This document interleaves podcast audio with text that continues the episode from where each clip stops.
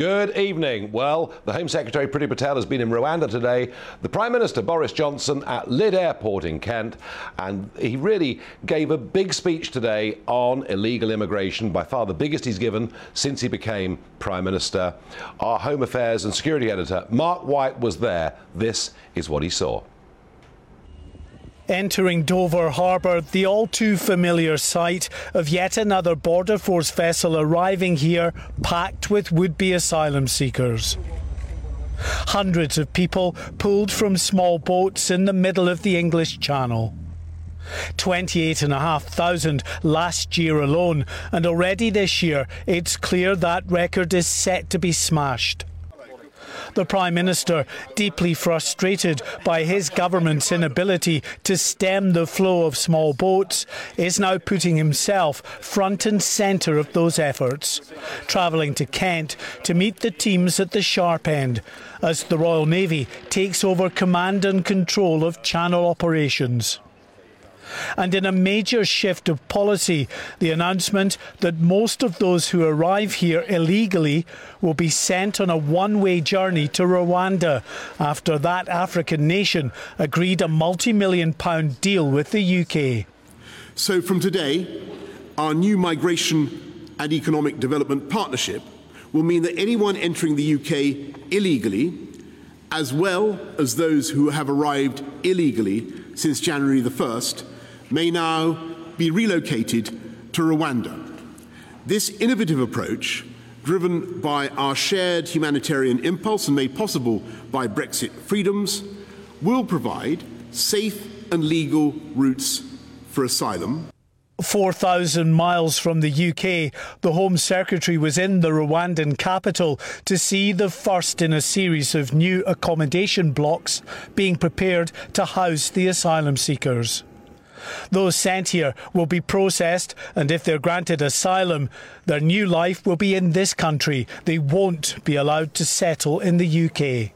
The government is not planning to send women, children, or indeed married men to Rwanda, only single males. But that's still the vast majority of those arriving by small boats. Last year, 70% of small boat arrivals were single men. UK authorities are now operating a fleet of these drones over the channel, and from today, the Royal Navy takes over command of channel operations. In the weeks ahead, these drones will be joined by Navy Wildcat helicopters and a fleet of new patrol boats. Human rights groups have already condemned the plans to send asylum seekers to Rwanda as cruel and inhumane. But one Border Force former senior manager believes it's the right thing to do. Now they won't want to get into the hands of UK authorities because they won't want to go offshore to Rwanda. So the, the Navy uh, will be able to intercept those people that don't want to be intercepted. Any move to send asylum seekers to Rwanda could still be some way off, as it's inevitable human rights groups will seek to challenge it in the courts. In the meantime, as hundreds continue to arrive by small boat daily, the government says it's also planning to house asylum seekers in purpose built accommodation centres rather than spending the estimated £5 million a day to put them up in hotels across the country. Mark White, GB News, Kent.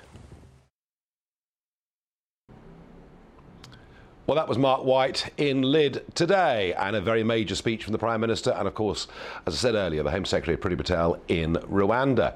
So, what do we make of it all? Well, I have to say, the reaction that I've had on the street from people today is at last they're doing something.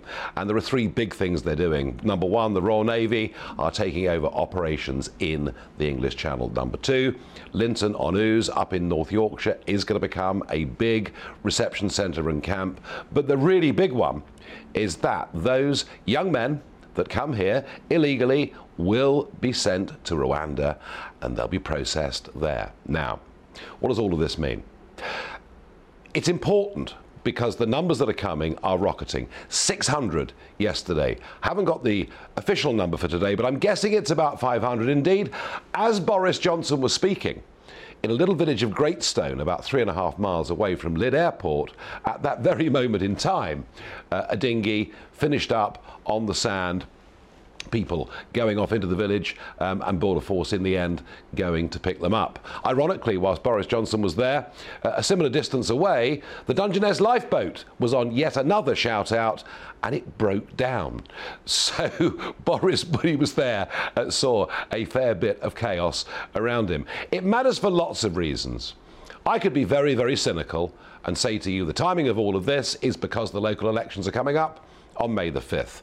I could be even more cynical and say it's because the first fine's been issued to the Prime Minister and there are more to come. But you know what? Tonight's programme, our special on the Crisis Image channel, is not about that. We want to actually understand what is really going on and whether it's going to work, because it strikes me that's important. Now, what do I think about this? Let's put it this way.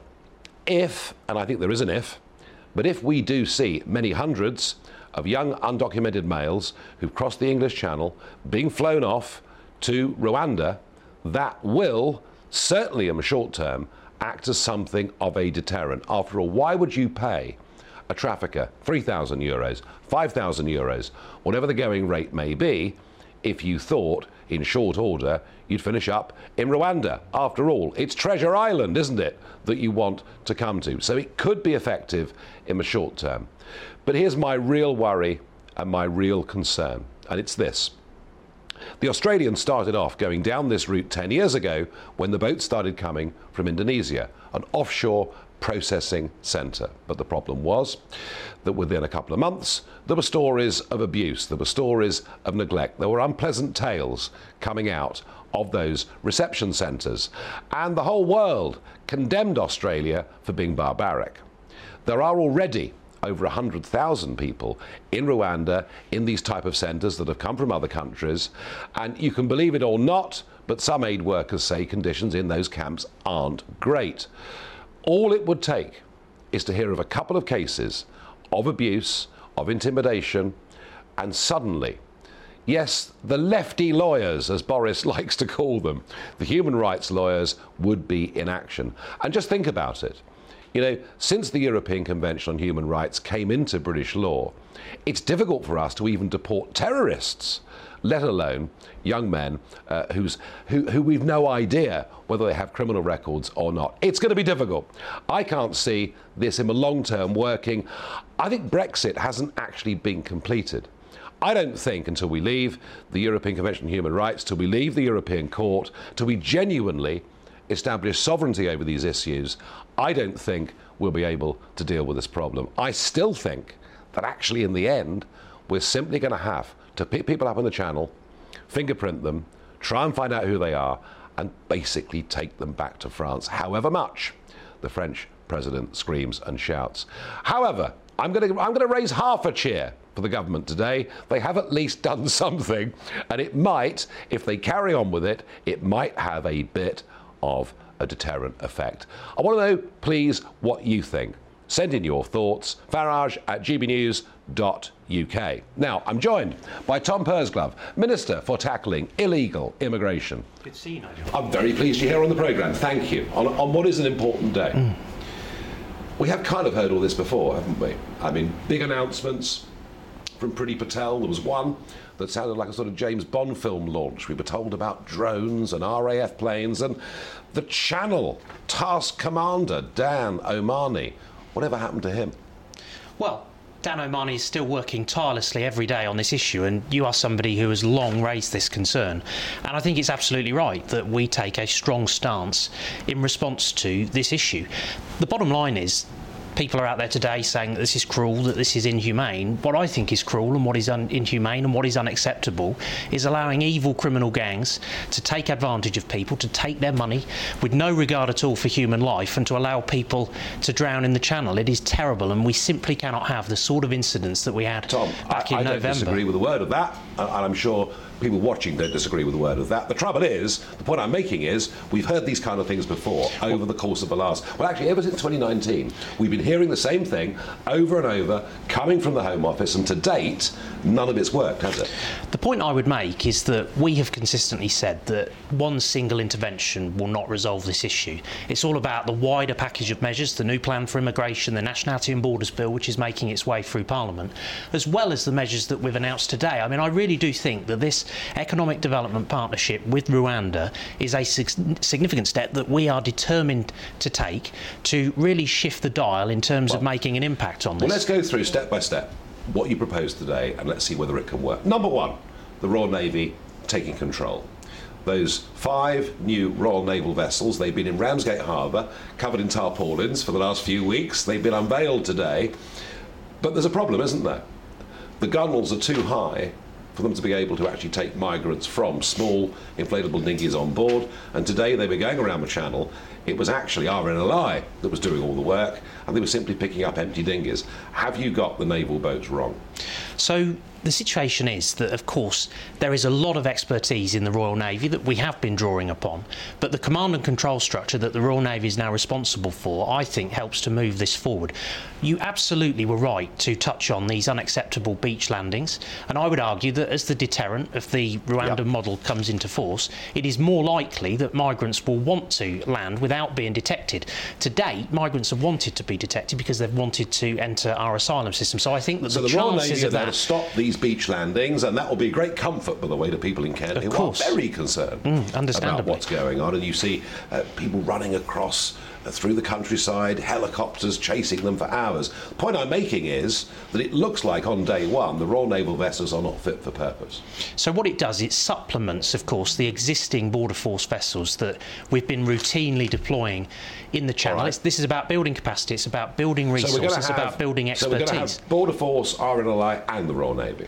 This is about building well, expertise and about building okay, capacity, well, and I think that that is really welcome. Well, they won't be picking up people because the, the, boats really aren't suitable. Let's think about what's going to happen in North Yorkshire, this Linton on Ouse site. How big is it? How many people can it take? So, what we're talking about, of course, is the completely unacceptable spend that we've got on hotels at the moment. The message that I consistently hear from my colleagues in Parliament and from their constituents is that they're fed up of the fact that we're spending £5 million a day yep. accommodating oh, people in hotels. It, yeah. And so, one of the things we committed to through the new plan for immigration was to develop these accommodation centres where people would be located um, in those centres where we would have case working facilities built around it so that we can process cases more quickly individuals that require sanctuary should receive sanctuary, but of course we also want to remove people who've got no right to be here as quickly as possible. Okay. So this is about getting this under proper control, reducing those costs, and then of course also trying to casework more quickly so that we get decisions so sooner. It's the women and children, is it, that go to Linton on Ouse? So it will predominantly be um, single men. males, and of course in relation to hang on, um, hang on, the single males are going to Rwanda. Well, we of course what we need to do is we need to work through this. We're dealing with quite significant numbers of people. We need to get the rwandan model established and we need it to work and we need it to be successful. So in the interim this will be challenging. I think the prime minister was very honest about that today and i think he was right to be. So how many um, people um, do you think will come across the channel this year I'm not going to speculate, um, and I don't want to do anything. Uh, look, I think last year was unacceptable more. in terms of the number of people that we saw at 28,000. Three times that rate, Tom. And we do not want to be in that position, which is why, which is why, and I know you'll support me on this. I would call on parliamentarians to get their act together and to get this bill passed into law, so that we get the measures that we need as soon as possible on the statute book to help us in dealing with this. We've got to get the spend under control. It's not acceptable. You and I campaigned together in the referendum in saying that uncontrolled immigration Take into our our country our wasn't right, and we're determined to, to put that right, and that's what the steps today will help us to do. So the 120 million pounds for Rwanda, Uh, your argument is that could be small beer in the end compared to the hotel bills and everything else we're picking up at the moment. Most definitely, and I think you know at five million pounds a day on hotel spend, that is very very considerable. And the point I'd make is that of course the economic development partnership, 120 million pounds up front, and then of course we will be supporting some of the costs associated with processing. But the, the key point in all of this is that we need to get the system into a much more sustainable position. This is not sustainable at the moment, as you've alluded I, I to. And so, so, of course, so, in the long term, we should be saving money and getting clear. the system under let's control. Be clear. A young, undocumented male is taken in to Dover Docks. Is the plan that he would go pretty much straight to Rwanda, or would his claim be looked at? Would there be some assessment here before he was put on the aeroplane? So, obviously, we have to be compliant with our international obligations. That is essential. And of course, as the Prime Minister alluded to today, there is a significant chance that we will be legally challenged, which is why it's crucial that we live up to those international obligations. And I would argue that legal challenge is baseless if those international obligations are lived up to, which we will do. Individuals will be screened Right. upon their arrival. Um, obviously, the determining factor will be whether it is safe for those individuals to be uh, Okay. relocated to Rwanda, and we would then want to get on and do that as quickly as if possible. they've been screened and they're safe to fly to Rwanda, and then they pass their refugee status test in Rwanda, do they come back to the UK? No, they stay in Rwanda. Do they? I must be really clear about that point. And if they fail, they stay as well, do they? Um, that is a matter for the Rwandan authorities. Effectively, the moment that people step off the plane in Rwanda, they are the responsibility of the Rwandan government. Tom, final thought. Is any of this actually going to work all the while the Human Rights Act is, is there in British law? We are absolutely determined, as the Prime Minister said today, to do everything within our power to deliver on all of the measures that we are introducing, including this new economic development partnership. I think we can't afford to fail on this. The British people Would feel repeal- really strongly about it. the Human Rights Act And- if it proves that this plan cannot operate because of that European legislation in UK law? Well, I am very clear, Nigel, that what we are doing is entirely compliant with our international obligations, and so that shouldn't be required. The Deputy Prime Minister is looking at, of course, the human rights legislation that's currently out to consultation, and we are determined to bring forward reform. But I would argue that the policies that we are talking about today are compliant, so I would argue that legal challenge would be baseless. We'll see. This one will run and run. Tom Pursglove, thank you very Good much see you. indeed for joining me. Asked you earlier, do you think this will solve the channel crisis? And some of your thoughts. One viewer says, I hope so. If we do nothing, how many more will flood in? Well, the answer to that is tens, if not hundreds of thousands over the next few years. Brian says, uh, regarding Boris, he has to be seen to do something as he has failed in the UK at everything else. Gosh, you're very cynical, Brian. Another says, there isn't a channel crisis. There's an ignorance epidemic. And Colin says, let's just hope it works. It's a good deterrent. Well, Colin, if they do this, if they do start flying off hundreds of young men to Rwanda, it will be really a very good deterrent. But how long will that last? Well, Boris Johnson, the Prime Minister, went on about lawyers today quite a bit, and I'm joined by immigration lawyer Ivan Sampson, and you've been on this show before. Uh, I know you're someone that wants us to be generous in terms of numbers to those that come into this country as refugees, and we could argue we've been very generous in the last year, haven't we? Very generous to Hong Kong. I mean, you know, tens of thousands, getting on for 100,000 people have come from Hong Kong. Generous to refugees from Afghanistan. Uh, we are becoming, albeit through slow bureaucracy, generous to refugees, I mean, genuine refugees that are coming from Ukraine. We are by nature a very generous country. Yeah, I agree, we are. But when it comes to the overall numbers coming here, we lag behind our European partners. Ah, but they don't do it voluntarily. They do it because they've got a problem coming across the Mediterranean. It's, this is not something they've chosen, is it? No, I agree with you. Being an island, we have a choice. Yes. And, and that's a valid point. I think this new, um, I heard the minister who came on before, I think this Rwandan offshoring policy is fraught with difficulties. Um, I'm here to talk about the legal problems they're going to have. Yes, I mean, I did touch at the end of that interview with him on the whole human rights act. It seemed to me that as soon as you get a case of abuse or several cases of abuse in these holding centres in Rwanda, uh, suddenly under human rights, uh, you know, there'll be court cases and, you, well, you can't fly people there because their human rights could be put in jeopardy.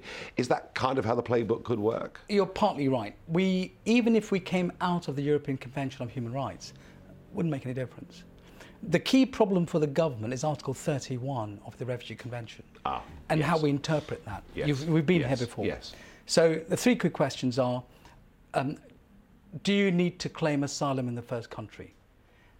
The convention says you don't. The government says you do. Hmm. Uh, the next question is if you come in clandestine, should you be treated less favourably? The new bill says yes, you can. Hmm. The convention says you can't. So actually, I was wrong. it's not just the Human Rights Act that needs to be amended. This convention was drawn up in 1951. The world's a completely different place. We need to address that too, don't we? Uh, I think we we drafted that convention. It was In- British lawyers in post. World War II, in a very different world, Ivan. No, I disagree. I, I think it was drafted loosely for a reason. You have to remember, and Ukraine is a good example, people fleeing with what's on their back. So when you're faced with that situation, you can't have hurdles and rules as you do with an immigration. What about what about brand new iPhone 12s, very expensive training shoes? Because that's what we see quite a lot coming across the channel, isn't it? Um, I, I couldn't comment on that, but the, the Well, I convention. could. I've been there. I've seen it. The, the problem is, is that this policy is in breach of our international obligations. You mentioned the Human Rights Act. You're right. It's a clear breach of Article 3, uh, inhumane, degrading treatment. We're getting into bed with a country with a terrible record of torture, of um, no, Boris Johnson said it's the safe, one of the safest places in the world. I heard him earlier. Yeah, I think I, I dealt with asylum seekers from Rwanda. Um, I think in the mid noughties, they were one of the worst offenders of torture of detainees. And what's, once they're in Rwanda, what about the control? Because we heard the minister say, well, they're not our responsibility. What are the checks That was and yeah. I mean, that was if they if, if they went to Rwanda and failed the test. what are the checks and balances? Oh, how are we, once we hand people over to Rwanda, who is going to check? No, I, listen, these are unanswered questions, and I, I, I don't think the minister can answer those questions. They haven't fully thought this all through. But I put it to you, it's a very important political imperative in this country that we stop this cross-channel I agree with you. trade. People are infuriated about it. They see a sense of unfairness about it. You know, they say, "Look, my kid can't get on the council housing list, and yet we're housing all these people. What do we do?" We don't take enough refugees. We've been here Oh, before. we've We've been taken- here before. We've just Look, taken 100,000 Yes. from Hong Kong, Yes. 15,000 from Afghanistan, goodness knows how many in the end from Ukraine, and you want us to take more? No, I want us to take our fair share of people like people fleeing from Yemen and Syria and Afghanistan who don't come within the um, government schemes, who are just simply fleeing. Look, the biggest pull factor to come to the UK, and you've read the report by Yeah. who an organisation which did a survey in Calais is I've got a brother in the UK and I've got a mother. And what's going to happen is with this new And policy. it may be true. oh, I I've got experience of it over 25 years. Yeah. And so because we've taken a lot of refugees before over the last 25 years, they've got members who are now going to join them. You are one of these lefty lawyer, open borders types that Boris talked about today, aren't you? Uh, actually, you couldn't be more further from the truth because I'm a paid up Conservative member. Are you? Well, there you are. Ivan, you clearly don't see any solution to this. Just finally, quickly. There is a solution, Nigel. Yes, we should have overseas, but not in Rwanda. We should have them in France. Our minister All right. should be busy having a bilateral treaty with the French to say, can we process them in France? And, and finally, finally, will Rwanda happen? No, I, well, I don't think so. I, it's unlikely. Um, it, it's unlikely because there'll be a raft of legal challenges, and ultimately the courts will decide. Ivan Sampson, thank you for joining us here on GB News. Now, we're going to just change tack for a moment because there are one or two other stories that I thought we ought to cover.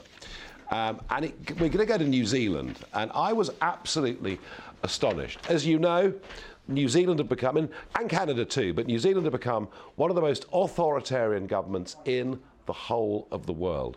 And this is quite extraordinary. This is a real what the Farage moment. Three siblings, one of whom is at high risk of serious illness if he catches COVID. They've been ordered by a judge in a family court to get vaccinated, and the children's father, who himself is unvaccinated, has been told he won't be able to see his children unless they do uh, they and he get vaccinated and i just think this is the kind of big government orwellian nightmare that so many of us have warned about and new zealand frankly seem to have completely lost the plot those going for zero covid they're never going to get there and it's never ever going to work now, Ben Goldsmith, and this pains me slightly because Ben Goldsmith is a friend of mine. He's someone I like very, very much. He is a government advisor at DEFRA. He's somebody dedicated to all sorts of environmental causes and very worried. He said he panics about climate change and what it might do to all of us. Well, he went on Twitter a couple of days ago when we're talking about the Just Stop Oil protesters causing so much difficulty and misery to people. And he said the protesters are right to be doing whatever it takes to wake people up. Well, I couldn't believe this. I mean, not only does he have a job? Does he work with DEFRA? His brother, of course, Lord Goldsmith, Lord Zac Goldsmith, is Environment Minister. And I thought, well, Goldsmith, you know, Ben's position, it's just not tenable. Well, today he has actually deleted that tweet and he has said the Extinction Rebellion organisation's methods are bonkers. Well, I have to say, Ben Goldsmith, well done. You've U turned something this government does incredibly well, and by doing so, undoubtedly, you have saved your job. Some more audience reactions coming in. You've heard what the minister had to say, and, and, and let's be honest, you know, this plan is not fully thought through. Matty says, brilliant. Personally, we will save a fortune in not paying benefits to them. Why else are they skipping every other EU nation and coming to the UK? John says, I hope that it works but I'm afraid it's smoke and mirrors. Another viewer says, Nigel, hardly any will go. This is for votes only. No, it will not stop them, and Boris will probably have conned us again.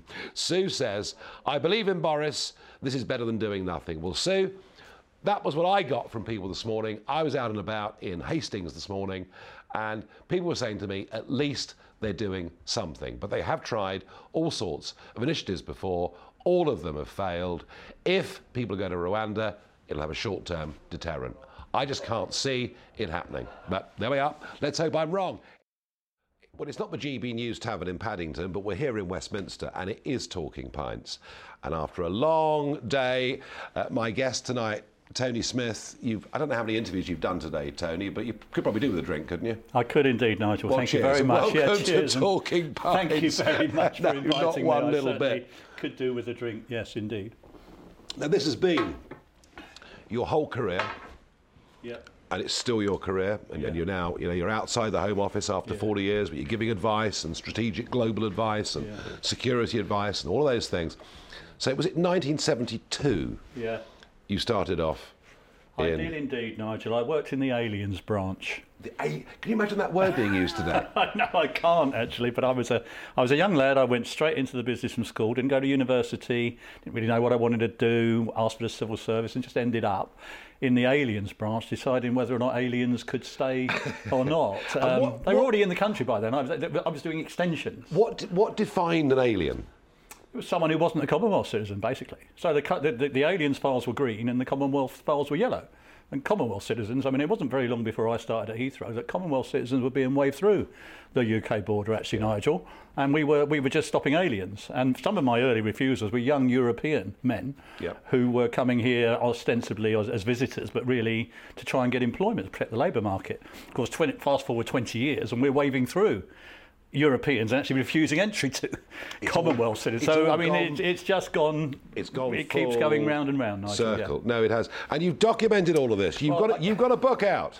I have got a book out, Nigel, and uh, I did bring you a copy, and I, I did write in there for you because you've interviewed not just you, lots of lots of journalists have Yeah. interviewed, but I did say that Nigel for everything that you always wanted to know about immigration and borders, but were never afraid to ask. well, thank you very much indeed. I'll be having a good read of that. Changing borders. But it is interesting, isn't it? You know, you talk about 1972, yeah. as you say. You know, obviously the situation with Europe changed fundamentally. But for the first 20 years, we didn't notice, did we? Because for the first 20 years, you know, some of us went to work in Europe, some Europeans came to work here.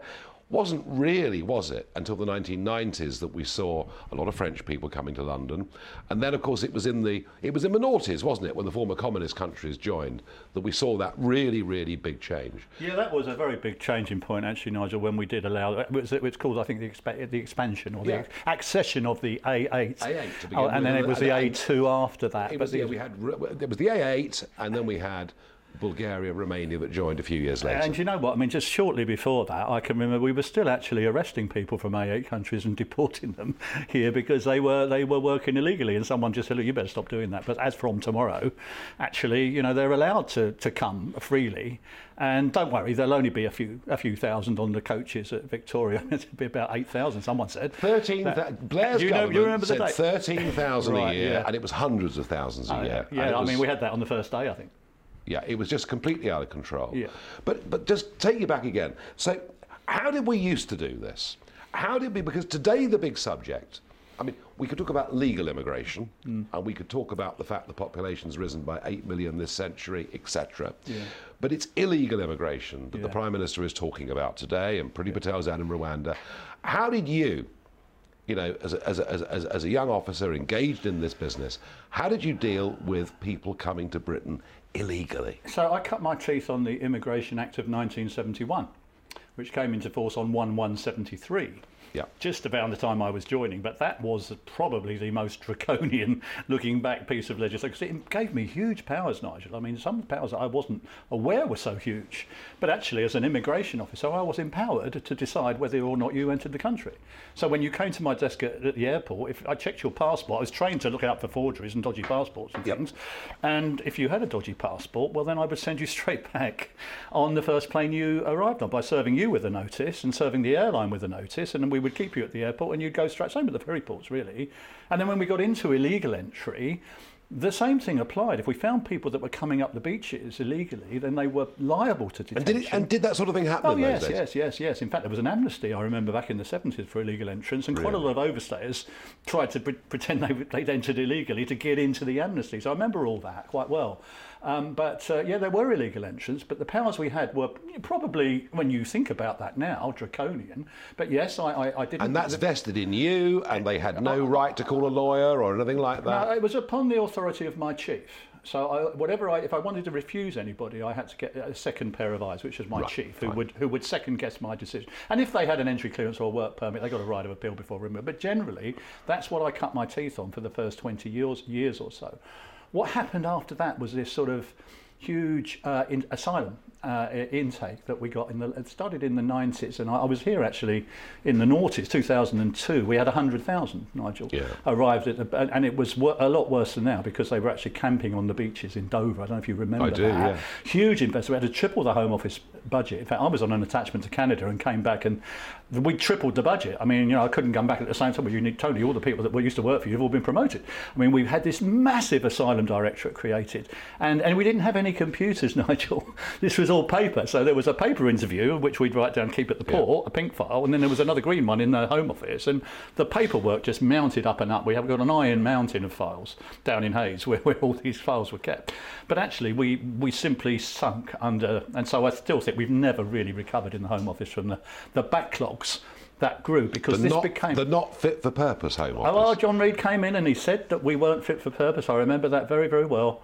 And we all, were all put on leadership training courses and we all went through additional, you know, re-evaluation of ourselves. But the fundamental issue was what we'd created was this huge bureaucracy around asylum, a huge legal uh, profession which continues to grow around asylum. So the decision making now is not uh, at the border. Did the Human. Rights Act, did the Human Rights Act coming in in the late 1990s, did, did it make a big difference in those days? Yes, certainly, because now you, now you weren't just talking about asylum, you were talking about a claim to human rights, and particularly Article 3 or Article 8.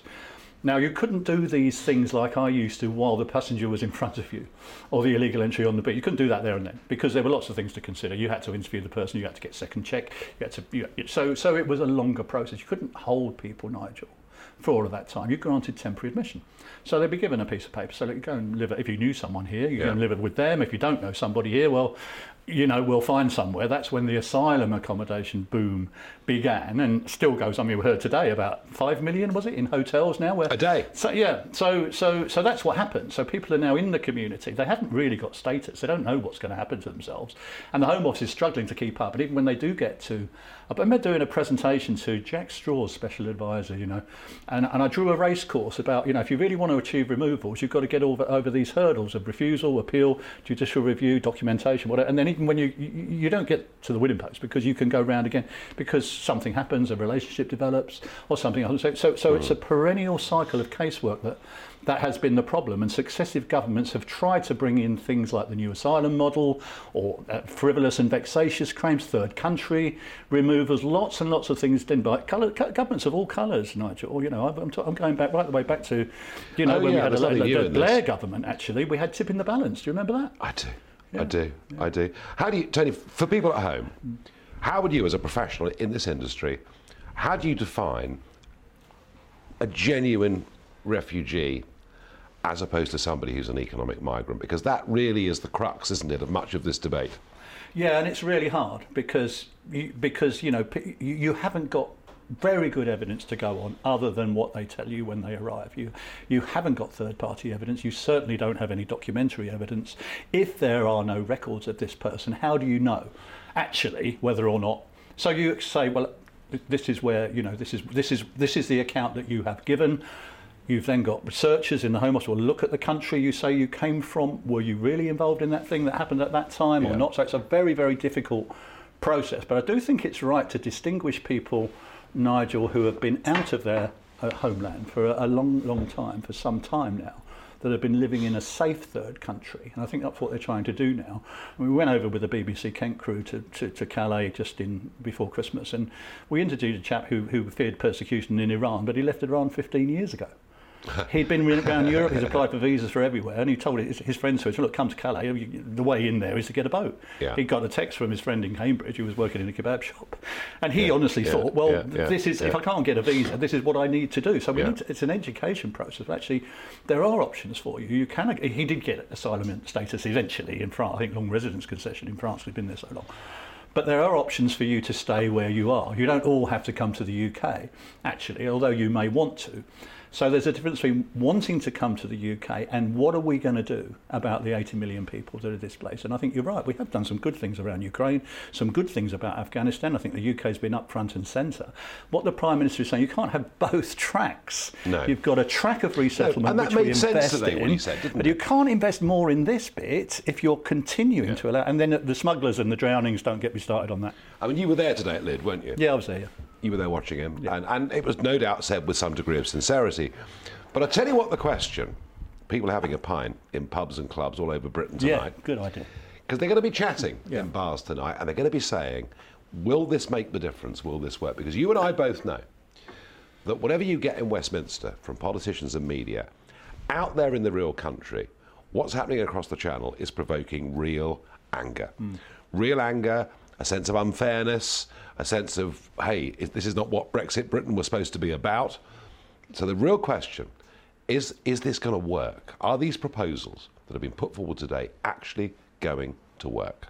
Uh, yeah, I've been asked that all day, Nigel, and the, the truthful Well, answer this is the last time you'll be last time you'll be asked I'll probably ask again tomorrow. The truthful answer is I don't know, and I don't think you know. I don't think anyone knows. I think what we can say there is an intent now for it to work. Uh, be- before today, there wasn't any. I couldn't see anything. I, I. I, I agree with the previous speaker. You know, the lawyer. Really, Yeah. we need to deal with the EU. You're right. Why have we not got a safe third with, with, with France or the EU? I mean, we. You know, we this. Come on, let's be sensible. We've got people drowning on a joint waterway between our two countries. And you know I've advocated joint patrols, safe third, all of that stuff. Yes. You know I've worked with the French and I've got a lot of time for them. They don't like smugglers. You know, in the part of Calais, they don't like smugglers and they want to work with us on these things, the French enforcement agency. This is political. This is political because we, we will, they will not agree for a safe third country agreement. France is a safe third country. People are not fleeing from France. And that's the premise upon which the Dublin Convention was, was, was set up, which I remember Yeah. Dublin 1 back in the 90s. It's to stop what we called asylum shopping because we found people were claiming and just running from country to country. And then we set up the Eurodac system. So we could say, well, actually, you've already claimed asylum, you've refused asylum in Belgium. Why, why have you come here and claimed it again? This is not a game. What do we do? Because you know we know that 90% of those that cross the channel are men, hmm. 70% young men, single men. None of them have passports. Hmm. We can't check who they are. Hmm. What do we do? Well, we, none of us sol- I mean, we, we've got to try and solve this. And if, if, if, if Rwanda's not going to work, is it possible that we can do what the Australians did? Is it possible we can pick these people up and take them straight back to Indonesia, as it was in, in Australia's case, or France in our case. Can it be done? I think it can be done. And the Australian model proves that it can be done because they did use Nauru for this purpose and other islands. But you're right, they got a lot of criticism for it. I'm sure the scrutineers will be all over Rwanda like a rash tonight. And tomorrow morning there'll be all kinds of stories. I don't know enough about Rwanda sure. to say what, but I'd be surprised if a bunch of civil servants have not been out there for a long, long time trying to dot the I's and cross the T's to make sure that those, that, that, that is tied down and that you won't yeah. see that. But, but you're right, you know, the, the, the, the that there will be a, an immediate challenge. Immediate challenge. The moment the Home Office tries to do, there'll be a legal challenge to this process. There'll be a judicial review, which can run on for several months, if not years. And whilst that process, we will not be allowed, Nigel, to. Um, I had to stop removals to Greece and Italy because a, a judge once said that, that they haven't got a safe asylum system there. So we were sending a lot of people back there. And that year I was told, well, you're not doing your job properly, Tony, because you're not sending people. It wasn't my fault. I mean, it's because there was an injunction that prevented me from sending people well, back there. Say, Tony Smith, it, it, it, does sound to me like, um, in many ways, it was all much easier, much more straightforward, even if it was a touch draconian. but back in 1972, we knew exactly what we were doing, we knew where we stood for. Are we ever, ever going to get back to that sense of surety? I don't think so, Nigel. We live in a changed world now, don't we? And I'm, you know, and I do really do sympathise with refugees. I get beaten up a lot for saying I've got no sympathy for migrants. I, I, for refugees, I have got utmost sympathy, and I've seen people brought here from, and we have sent teams into Africa and brought people out of really difficult places, and it's the heartwarming side of the business, Nigel, mm. when you really are bringing somebody out of a dreadful, dreadful situation. Mm and doing your bit. You know, you're proud, so proud that you've resettled someone. So that's the really heartwarming side of the business. But you can't have one without the other. And I think that's where we've lost our way a little bit. Is it'd be nice to be able to do that for everybody and perhaps not even have a border. Yeah, but, but, wait but, a minute, you know, let's world, live in the real world, Nigel. Well, you know, say, as you know. I want to say I'm going to look forward to changing borders. Thank you. Uh, bit of a plug for you. Thank you, Nigel. And I can look forward to that. And thanks for joining me on Talking Pints. It's been my very, pleasure. Very Thank you, Nigel. Pleasure to talk to and you. And thanks for the work you've done for the country. Thank, Thank you very much. Cheers.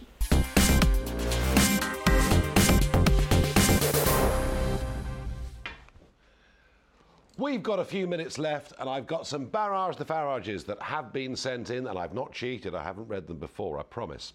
So, Mary asks me if even sending people to Rwanda won't work, should we not just give up and have open borders? Oh, goodness gracious me, Mary. I mean, honestly, that is, I think, the worst kind of defeatism I've ever heard in my life. As Tony said a moment ago, you know, there comes a point when we will find a solution to this. The Australians found a solution to this. It's interesting, you know, when Australia had this problem, there were about 400 people a year dying crossing over from, from, from Indonesia. When they started returning people to Indonesia, do you know how many died the next year? Zero. So let's not get defeatist. It's not over yet.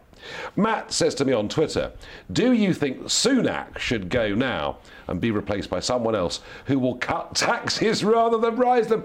No, but Rishi said he's pretty much a tax cutting kind of guy, so you must believe that. Look, I don't know where this is going to go. I suspect and, you know, I said at the start of the programme, I didn't want to be too cynical about the timing of what we heard today. I know May the 5th's coming up. I know Sunak and the PM are in trouble because I wanted the show to be about to debate actually whether this stuff really worked. Um, I, I don't see a long term future for Rishi Sunak in politics, as simple as that. He's one of those people that came in, um, on the back of incredible privilege, uh, wanted to climb the greasy pole and get to the top. And when he realizes that's not going to happen, he will be gone. That's my opinion. Phil asks, What do you think interest rates should be?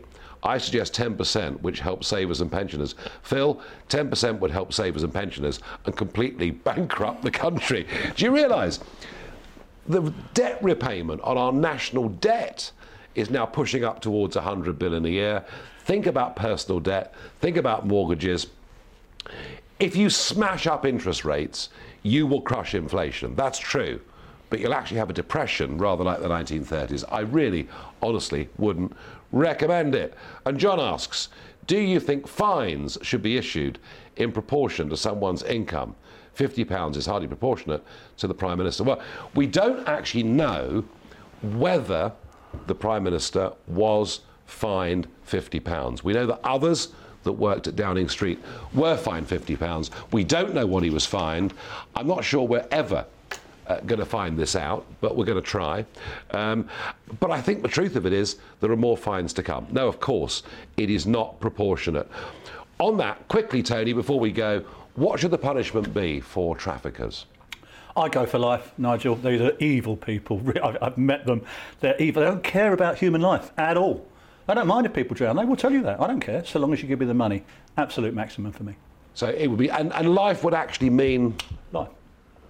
genuinely. Well, what is life now? I mean, what does it mean? 30 Twelve years, Uh, yeah. 14 But I mean, they're getting out after a couple of years, Nigel, at the moment, and that's not can't be right, surely. I don't know what it means. I don't know what it means. I don't know what it means either. Well, thank you for joining us uh, this evening for this Channel Crisis special. It was good, I think, to get the minister responsible in for this this evening. Uh, we'll debate over the course of the next few days whether you think the answers he gave you were fulsome answers or not.